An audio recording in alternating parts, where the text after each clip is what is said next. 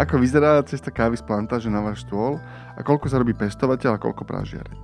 Moje meno je Ondrej Podstupka a o tom, ako vlastne funguje trh s kávou a ako sa v posledných rokoch mení, sa budeme v Dobrom ráne brand rozprávať s zakladateľom slovenskej pražerne Kofín, Petrom Sábom. Tento diel podporila spoločnosť Kofín.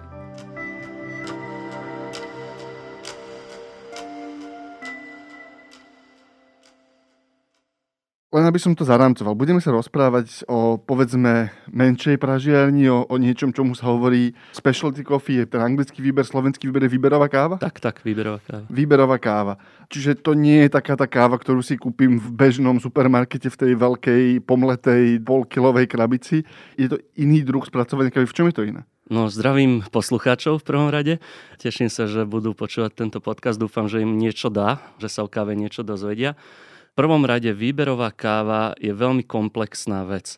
Čiže tá výberovosť začína už na farme samotnej. Takže ten farmár, ktorý zasadí kávovníky, sa o ne musí starať. Úplný základ je, že alebo teda najčastejšie by malo byť, že hnojivo a všetky tieto veci sú prírodné, čiže napríklad e, náš farmár v Hondurase tak e, pestuje kávovníky v pralese a hovoril, že v tých lesoch, teda v tých stromoch, žije obrovské množstvo vtákov, iných zvierat a proste celý ten ekosystém sa vytvára tá príroda sama. Čiže už toto je taký základ, že tá káva je pestovaná akoby naozaj že v takom svojom pôvodnom ekosystéme.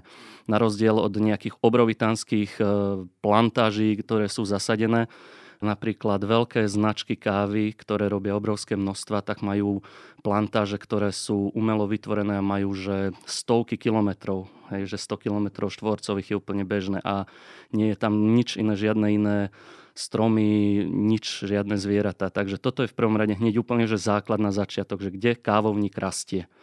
Potom ďalší veľmi dôležitý faktor vo výberovej káve je zber. Kávovník, ale čerešne kávovníka dozrievajú priebežne, takže musí byť zber robený ručne. Vždy sa zbierajú len dozreté červené čerešne, pretože tie sú už e, dozreté, logicky majú oveľa vyššiu cukornatosť a výsledný produkt, tá káva je potom e, chuťovo bohatšia, mala viac času nasať tie živiny z pôdy, vytvoriť tú chuť, ktorá potom v nej je. Takže toto je veľmi dôležitý ručný selektívny zber čerešní. Následne sa tie čerešne musia spracovať. Tých spracovaní je viacero. A úplne základné je suché spracovanie, vtedy sa vlastne čerešne sušia na slnku a potom mokré spracovanie, vtedy sa vlastne vylúpú tie kávovníkové zrná vďaka vode, takže sa premijú tie čerešne a následne sa zabalí a dorazí to do pražiarne. Samozrejme, celý tento proces veľmi zrýchlujem, mm-hmm. aby, aby som nenudil až tak ľudí, ale ak to niekoho zaujíma, tak napríklad na našom blogu si to môže pozrieť, sú tam aj fotky, je to tam veľmi komplexne rozpísané. No a keď dorazí káva do pražiarne, tak máme vlastne v nej 100% potenciál ešte, čiže je tam všetko to, čo má byť, ak je takto výberovo spracovaná.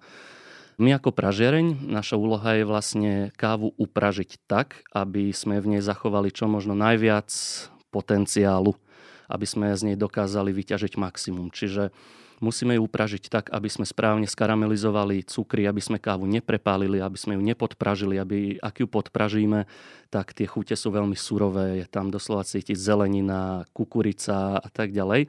Ak je káva prepražená, tak logicky je už len horká. Necítite tam žiadne tóny, žiadnu sladkosť, žiadne ovocie, nič. Cítite tam len horkú chuť.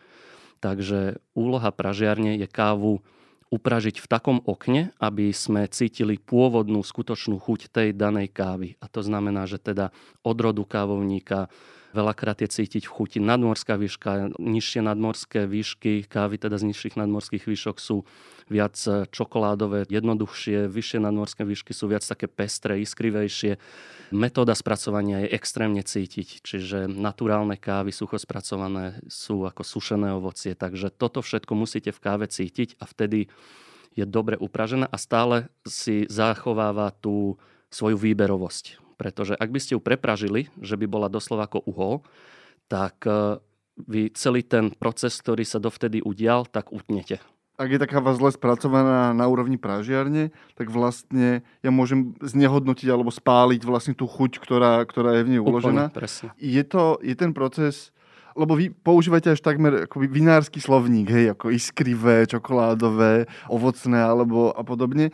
Ja použijem analogiu, kde ja sa cítim trochu lepšie a to je s vínom. Víno mám odrodu, ktorá mi vlastne bude diktovať podstatnú časť tej chuti. Káva je jeden druh kávovníka, alebo teda dva, ale akože jeden je dominantný. Čo je určujúce pre tú chuť, výslednú chuť tej kávy? Je to teda tá poloha, je to, je to spracovanie? A potom druhá otázka, musíte keď párujete tú kávu spôsobom spracovania, je to, sú kávy zo špecifickej oblasti lepšie na špecifický druh spracovania, špecifický druh praženia? Takto. Tie úplne základné druhy sú Arabika robusta, Jasne. to pozná každý, ale Arabika má stovky ďalších pododrôd. Typika, bourbony sú žltý, červený, potom katura, katuaj, mm. etiópske odrody. Všetky tieto druhy arabiky sú veľmi špecifické čo sa týka zloženia samotného zrna. Čiže človek, ktorý robí v káve, i hneď napríklad spozna, to je úplne základ, proste základná chuť je naturálna Etiópia. S tým sa začína, keď sa, ideme teda hrať, že ideme objavovať chute kávy tak naturálna Etiópia je proste chuť, ktorú spozná aj like, keď mu je povedané, že teda toto je naturálna Etiópia. Takže vo veľkej miere teda chuť ovplyvňuje samotná odroda kávovníka, potom je to spracovanie, potom je to nadmorská výška. Tieto tri faktory sú také hlavné, ktoré ovplyvňujú. A toto vlastne, ak aj niekto kupuje kávu, tak e, na obale vlastne, ak si pozriete aj náš obal, tak je to úplne základná informácia, ktorá by tam mala byť. A potom je teda odtiem praženia. My to tak laicky máme rozdelené, že svetlé a tmavé. Svetlé to znamená, že cukry v zrne sú skaramelizované do takého bodu, že lebo karamelizácia je vlastne rozpad sacharidov a ono to síce znie tak, že karamelizácia že sladko, ale reálne sa deje to, že vlastne docielujeme rozpad tých cukrov. Takže chceme dostať do takého bodu, aby tá káva bola sladká, ovocná, aby tam naozaj bolo cítiť to všetko, čo som spomenul.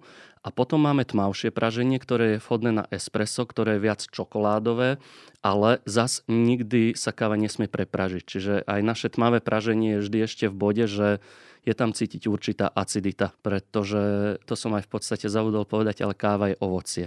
Hej, kávovník má čerešne a káva je kôstka tej čerešne. K tomu som sa vlastne presne chcel dostať, že lebo fyzicky sa väčšina ľudí stretne s kávou vlastne už v obchode. Vy poznáte tako malá pražiareň, poznáte celú tú cestu. Ako vlastne tá káva cestuje? Čo sa, čo sa s tou kávou deje? Hovoríte, že sa musí špecificky oberať ručne v konkrétny čas. Čo sa deje ďalej s tou kávou? Je, je na sklade nejakého kontajnera, privezená loďou, alebo to cestuje iným spôsobom? Budem hovoriť v konkrétnom prípade. Teraz v januári sme sa stretli s našim partnerom, farmárom z Hondurasu on má tú farmu tu v Pralese, ktorú som na začiatku spomínal a teraz tam prebiehajú práve zbery v Hondurase. Takže oni pozbierajú kávu, spracujú ju. Má také špeciálne v podstate miesto, na ktorom tú kávu po spracovaní ešte dá odpočívať na nejakých 45 dní. Je dobré, keď káva v podstate si akoby že vydýchne v úvodzovkách. No a potom e, musí sa naplniť kontajner s loďou. Oplatí sa reálne posielať jeden celý kontajner aby to malo zmysel, takže pozbiera objednávky, keď má už teda ten kontajner vlastne naplnený. Pre neho ideálne teda je, keď to objedná jeden človek a hneď to môže naplniť, tak sa zoberie tá káva, teda už je vo vreciach, oni to dajú do vrec, zoberie sa do Portade, ne, neviem čo teraz v Hondurase, ale teda priamo idú tam. Na lodi sa to, príde to do Hamburgu, z Hamburgu sa to potom prinesie kamionmi k nám teda buď na Slovensko, alebo záleží, kde si to už objednáte. Čiže koľko cestuje to zrno od momentu, keď je zobraté z tej rastliny? Hovorili ste, že, že mesiac a pol odpočíva, nejaké čas spracovanie, naloďovanie. Ako dlho vlastne trvá, kým zhmotní u vás tej pražiarni? Z rastliny, keď sa pozbiera od momentu, kým to dorazí do pražiarne, to trvá zhruba 4-5 mesiacov, niekedy aj viac. Záleží, ako som hovoril, tie zbery prebiehajú priebežne, čiže oni kým nazbierajú a spracujú kávu na množstvo kontajneru, tak to chvíľku trvá. Takže zhruba tých 5 mesiacov. Musí tú kávu nejak ošetrovať, alebo je tá rastlina to vlastne zvládne tú cestu? Neošetruje sa vôbec nič. Ono už teraz e, po novom výberová káva sa balí dvo, dvoch vrstiev. Prvá vrstva je tzv. ekotek, to je vlastne taká špeciálna fóliová foliový obal, čiže ten ochráni v podstate kávu úplne pred vlhkosťou, pred všetkým a potom sa to ešte dáva do klasického jutového vreca, čiže je to vlastne taká dvoj... Dvakrát zabalené. Dvakrát zabalené. Dvakrát zabalené. A potom ja keď pijem kávu, tak ja som ako roky som kávu nepil vôbec a potom som začal s tým, že dobre, iba, že vlastne je to zdroj kofeínu a za posledné dva roky som začal tak akoby trochu skúmať, že dobre, že dá sa aj lepšie. Lebo tá zaujímavá vec je, že veľa týchto špecializovaných káv má povedzme, že taký krátší poločas rozpadu, že keď už je upražená tá káva, tak vtedy ľudia, ktorí, ja som, názory, ktoré som ja niekde čítal, že od momentu, kedy je upražená tá káva, tak ju treba vypiť do, pre najlepšiu chuť, ju treba vypiť do niekoľko, ideálne týždňov alebo niekoľko málo mesiacov. Čiže ono vlastne tá káva ten svoj profil získa až tej pražiarni. Akoby tá chuť sa sformuje až tým upražením a až potom sa začínajú počítať tie dni, hej, kedy stráca tú chuť, kedy sa tam dejú tie straty? Áno, v prípade, keď pracujete s čerstvým zrnom. Čerstvé zrno znamená vlastne current crop, tie zbery z daných rokov, čiže napríklad za skávy, ktoré som priniesol, boli zbierané takto pred rokom vlastne. Takže to je ešte v svete výberovej kávy, čerstva káva. Do zhruba roka a pol sa bavíme o tom, že to zrno je čerstvé.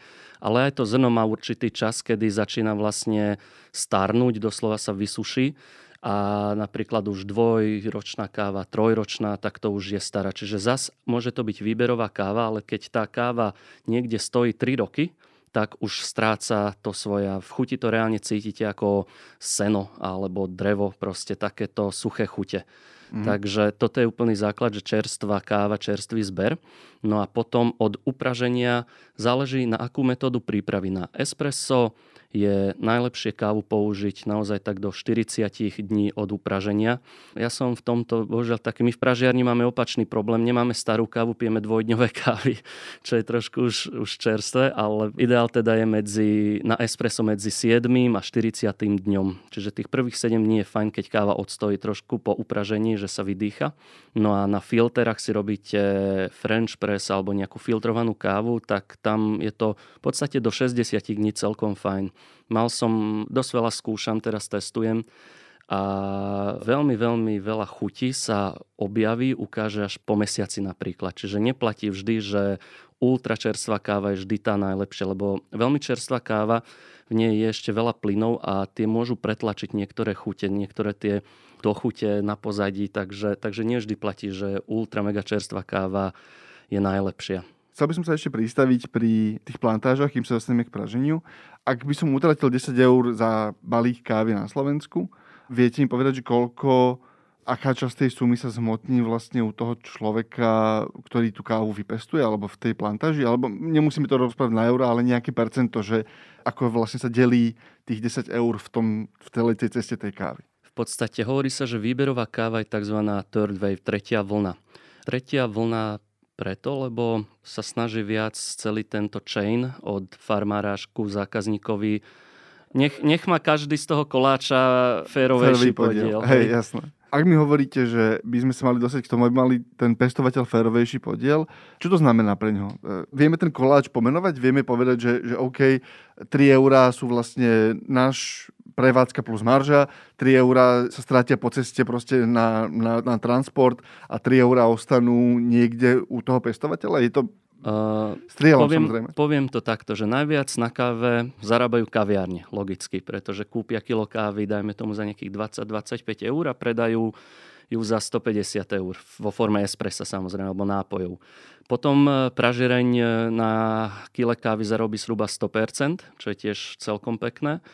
A stále vlastne, ako sa blížime k farmárovi, tak stále zarába sa menej a menej a menej a bohužiaľ takto je, ale farmár zarobí najmenej. Ale sú obrovské rozdiely mať 100 eur vo Vietname a 100 eur na mhm. Slovensku, logicky. Takže ja poviem zas príklad. Tentokrát e, poviem o našej vietnamskej káve. Tam máme partnera Slováka, Mariana. On išiel e, na dovolenku do Vietnamu na mesiac a už sa nevrátil a to bolo pred 5 rokmi. Teda zalúbil sa do dievčiny a čisto náhodou to bola farmárka, alebo teda z rodiny farmárov už 3 alebo 4 generácie z takého vlastne kmeňa Čiže oni celý život nepoznali nič iné, len farmárčenie. Oni žili v horách, mali tam doslova, že chatrče, on to tak povedal.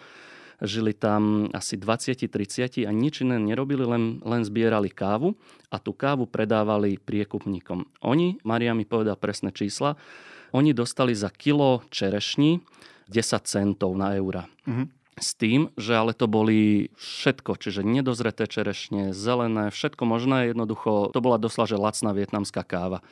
Prišiel Marian a začal sa viac zaujímať o tú kávu, no a začal ich učiť rozdiely medzi, čo som už aj na začiatku povedal, medzi zeleným zrnom a červeným, povedal im, ukázal im, naučil ich, to bol proces, že 5 rokov to trvalo, rozdiel medzi zeleným zrnom a červeným a výberovkou a tak ďalej a tak ďalej. No a momentálne sa dostali do toho bodu, že majú na farme vybudovanú spracovateľskú stanicu, je tam elektrina, voda, deti chodia do školy a zvýšil vlastne zberačom príjem na nejakých 60 centov za kilo čerešní. Čiže vlastne 600%, tak to poviem v percentách, čiže 600% majú väčší príjem, ako mali predtým. Takže ak farmár pracuje s výberovou kávou, že naozaj že dodá dobrý produkt, lebo to je základ. Nemôžeme musí to byť férové pre všetky strany a farmár nemôže dostať veľa peňazí za to, ak odovzdá zlý produkt. Čiže farmári sú motivovaní vyššími cenami, ak odovzdávajú dobrý produkt. Je to vlastne budovanie pridanej hodnoty priamo, priamo tam, ktorá sa potom vlastne celou tou karavánou vlastne prenáša až, až do tej finálnej ceny, ktorú platíme. Tak, tak, tak. Aha. A Presne preto je napríklad rozdiel v cene kávy. Môžete si kúpiť 100% arabiku v hociakom supermarkete za 3-4 eur 200 gramov a potom napríklad našu kávu 6, 7, 8 eur 200 gramov a toto je ten rozdiel, že už od úplného začiatku, kde bol kávovník pestovaný, či na obrovitánskej e, plantáži alebo niekde v lese. Toto je základ. Potom kto to zbieral, či ručne alebo strojovo. A už to ide ďalej, ďalej, ďalej a toto je ten rozdiel v cene. Prečo zákazník e, zaplatí za 100% arabiku v úvodzovkách dvakrát toľko. Možno sa zase na chvíľu utiekam k, k vínu, lebo presne je rozdiel medzi 3-eurovým vínom, potom je rozdiel medzi 7-eurovým vínom a potom sú 100-eurové vína. Pre mňa osobne je akože, je tam moment, kedy zjavne mi ľudia hovoria, že aha, áno, tuto sú ešte chute, ktoré proste sú tam a naozaj to víno má tú hodnotu, ktorú má, aj si ho kupujú, čiže zjavne má. Ale od nejakej miery tej kvality, už je tá pridaná hodnota, ktorú ja dokážem rozoznať pomerne nízka. Platí to aj pre kávu, že, že máme proste tú takú tú masovú kávu, potom tú výberovú kávu, ktorá je povedzme, že dvojnásobná, ale stále je to relatívne rozumná suma. A potom sú tie extrémne drahé kávy, má zmysel pre človeka si to kúpiť? Bežný človek, keď si takú kávu kúpi, nejak si ju pomelia a spracuje doma, rozozná to? Musí mať niečo odpité. To je základ. Okay. Čiže ja napríklad nie som vinár a ak by ste mi naliali 5 eurové víno a 500 eurové víno, ja by som mm-hmm. určite rozdiel nespoznal. A to isté platí aj o káve. Čiže vy, ak sa chcete dostať do sveta kávy, tak musíte začať piť mus, e, tú kávu. musíte sledovať obal, kľudne ísť aj na náš web. Napríklad my na webe veľmi veľa informácií o tej káve podávame. Mm či už príbeh samotnej farmy, či už e, chuť kávy, pôvod kávy, základné informácie a potom si tú kávu pripravíte a cítite niečo. A potom si kúpite ďalšiu kávu, ktorá je spracovaná inak, má proste iné parametre, zase ju pripravíte, zase cítite niečo iné. Čiže takto pekne pomaličky vlastne sa vy objavujete svet kávy a potom ak e, si kúpite nejakú naozaj drahú kávu, treba si zase zadefinovať, že prečo je drahá. Momentálne vo svete veľmi fičí gejša, odroda gejša kávovníkov, pretože s panami vyhrala Cup of Excellence párkrát a veľmi to nahajpovali, lebo je to proste odroda kávovníka, ale zrazu sa nahajpovala. A tam vyleteli ceny kilo gejše stálo 100-150 eur. A zas my ten Honduras, ktorý máme, je tiež odroda gejša a stojí normálne. Čiže je to len odroda kávovníka, takže tá istá odroda môže stať desaťnásobne viac. Ak chcem toto spraviť ako povedzme kávový like, ktorú tú kávu naozaj pije tak, že beriem to ako zdroj kofeínu, ale začal som sa o to zaujímať, je nejaký akože, dobrý spôsob, ako s tým začať. Teda potrebujem si kúpiť nejaký mlinček, potrebujem skúsiť si kúpiť, lebo espresso, dobré espresso stroje sú pomerne drahá vec. Môžem začať experimentovať s nejakým French pressom, ak chcem začať tú kávu ochutnávať, a povedzme, že tak konzervatívne, že či ma to bude alebo nebude zaujímať, ako by som doma mal začať? Najlacnejší vstup do sveta kávy je 35 eur zhruba. To je jeden French press a ručný mlínček za 15 eur. Čiže toto je minimum, čím viete vstúpiť do sveta kávy. A na ručnom mlínčeku si vždy čerstvo pomeliete toľko kávy, čo si v daný moment idete pripraviť, zaliete horúcou vodou a pripravíte teda French press. Je najjednoduchšia metóda prípravy Vlastne tiež zase na našom webe sú všetky možné návody, čiže človek nie je stratený. Na začiatku ono to vyzerá ako veda, zalievate, meriate čas, teplotu a tak ďalej. Keď som s týmito alternatívkami celkovo s kávou ja začínal, tak to vyzeralo proste ako chémia ale je to veľmi jednoduché a potom, keď sa do toho dostanete, tak si to veľmi začnete užívať. Takže Odporúčam teda, ak niekto chce začať s kávou a chce ju začať piť nie kvôli kofeínu, ale kvôli chutiam a chce ju objavovať, tak určite filtrovanú kávu. To znamená, že či už ten French press alebo Harryové 60, to je vlastne taká sklenená nádobka, je tam filter, veľmi jednoducho to nazvem, že prekvapkávaná káva, hej. Ale veľmi dôležité vždy mlieť čerstvo tú kávu, čiže nekupovať si mletú kávu, nedávať si to namlieť, ale radšej si investovať do toho mlínčeka, treba z tých 15 eur, čo je naozaj nič a začať objavovať. A potom, keď tá káva vás chytí, že teda áno, pochopíte, že toto by ste chceli, tak sa dá ísť vždy vyššie, vyššie a ďalej. Čiže lepší mlinček. V podstate už tie metódy prípravy zostávajú, čiže V60, ja si ju robím každý deň, to je pre mňa úplne že top, proste obľúbená metóda. Ten dripper stojí 20 eur. A potom jedine, čo už zainvestujete viac je mlinček, nejaký dobrý ručný okolo 80 eur a môžete objavovať nekonečné množstvo kávy. Ako vlastne vyzerá to ochutnávanie pre vás, keď na tej povedzme komerčnej škále, vy keď dostanete to zrno a začnete sa pozerať, že dobre, viem odkiaľ prišlo, viem ako sme ho prážili v minulosti, musí to otestovať na, lebo však každý rok je trochu iný, niekedy teplejšie, vlhkosť a tak ďalej a tak ďalej. Čiže vy prážite si malé várky, skúšate prípravu a hľadáte nejaký dobrý stred v tom, ako tú kávu spracovať? No od našich stálych partnerov, či už ten Marian z Vietnamu alebo Jose z Hondurasu, tak e, berieme tú kávu proste bez toho, že jedno teda, že, že netestujeme ju dopredu, hej, lebo vieme, že bude dobrá. To je jedna vec. A ďalšia vec proste chutí ako chutí. Toto je veľmi dôležité.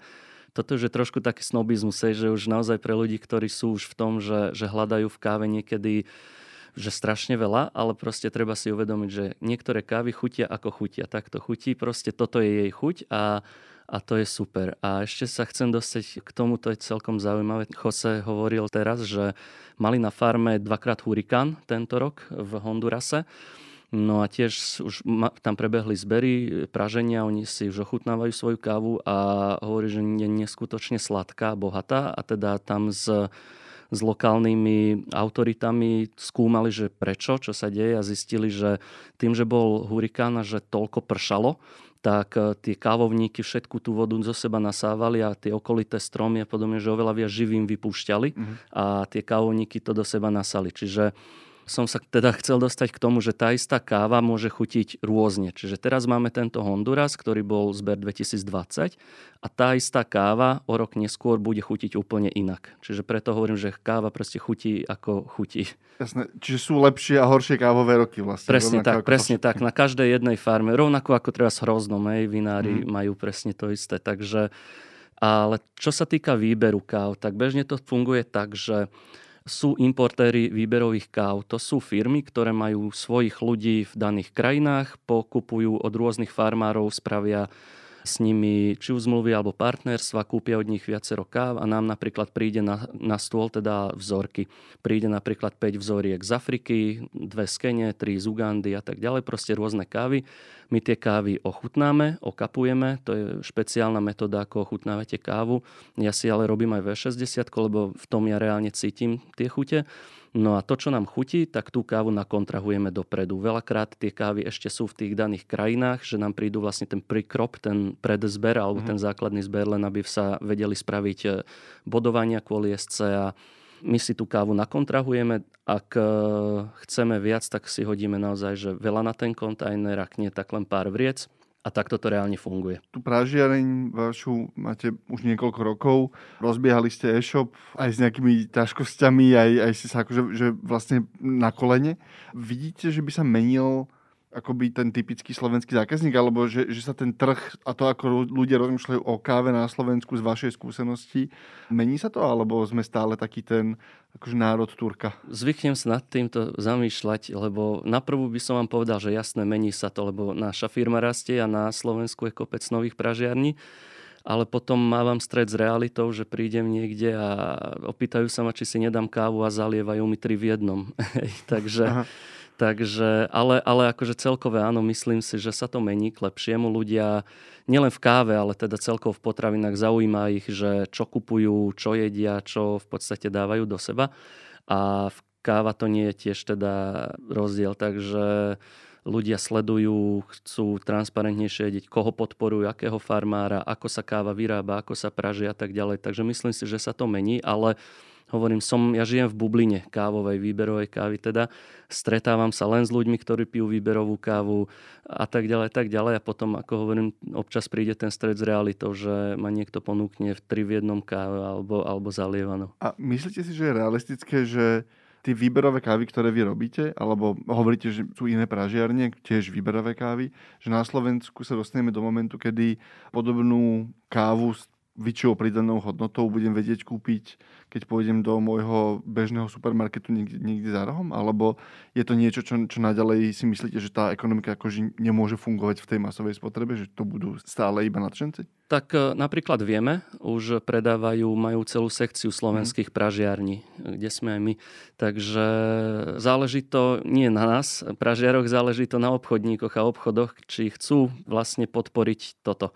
Takže toto nezáleží na mne, ale zákazníci, bežní ľudia sa vedia dostať už k výberovej káve veľmi jednoducho.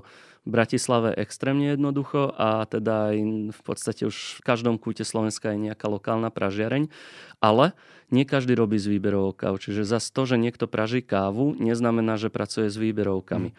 Ešte som tak povedal, že výberovky, už som opísal, že čo to reálne výberovka je, ale Specialty Coffee Association má také akoby bodové hodnotenie, a teoreticky všetko nad 80 plus je výberová káva.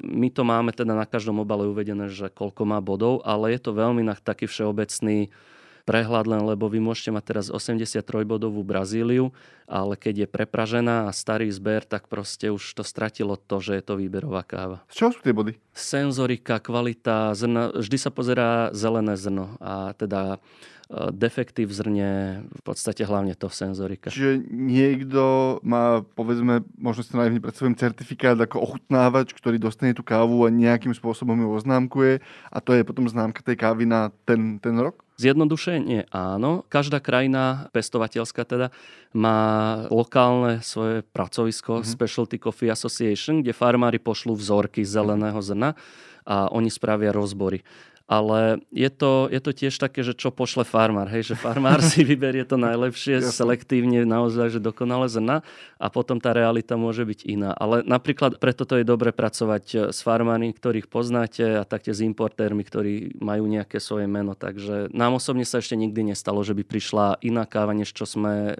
pri cuppingu skúšali. Čiže máte skúsenosť, že sú nechcem hovoriť poctivé, lebo to má taký zlý nános, ale, ale že, že ten biznis vie byť férový, hej? Jasné, jasné. A, a je veľmi férový.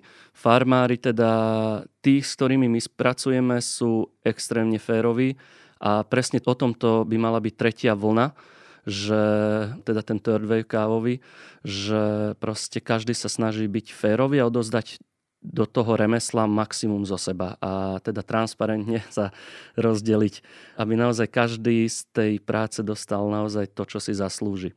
Lebo síce áno, farmári to všetko vypostujú, na nich to stojí, ale zas aj my ako pražiareň máme, a nielen my, a my konkrétne naša pražiareň, akože celkovo naše pražiarne v Európe, na svete, zas máme obrovskú akoby takú ťarchu, že to musíme aj predať. Musíme tých ľudí vzdelávať. Vlastne aj tento podcast je o tom, aby jednoducho chceli kúpiť niečo lepšie, aby chceli podporiť toho farmára, aby vedeli, prečo platia viac. Takže celý ten chain vlastne stojí na každom jednom z nás, aby odviedol maximum.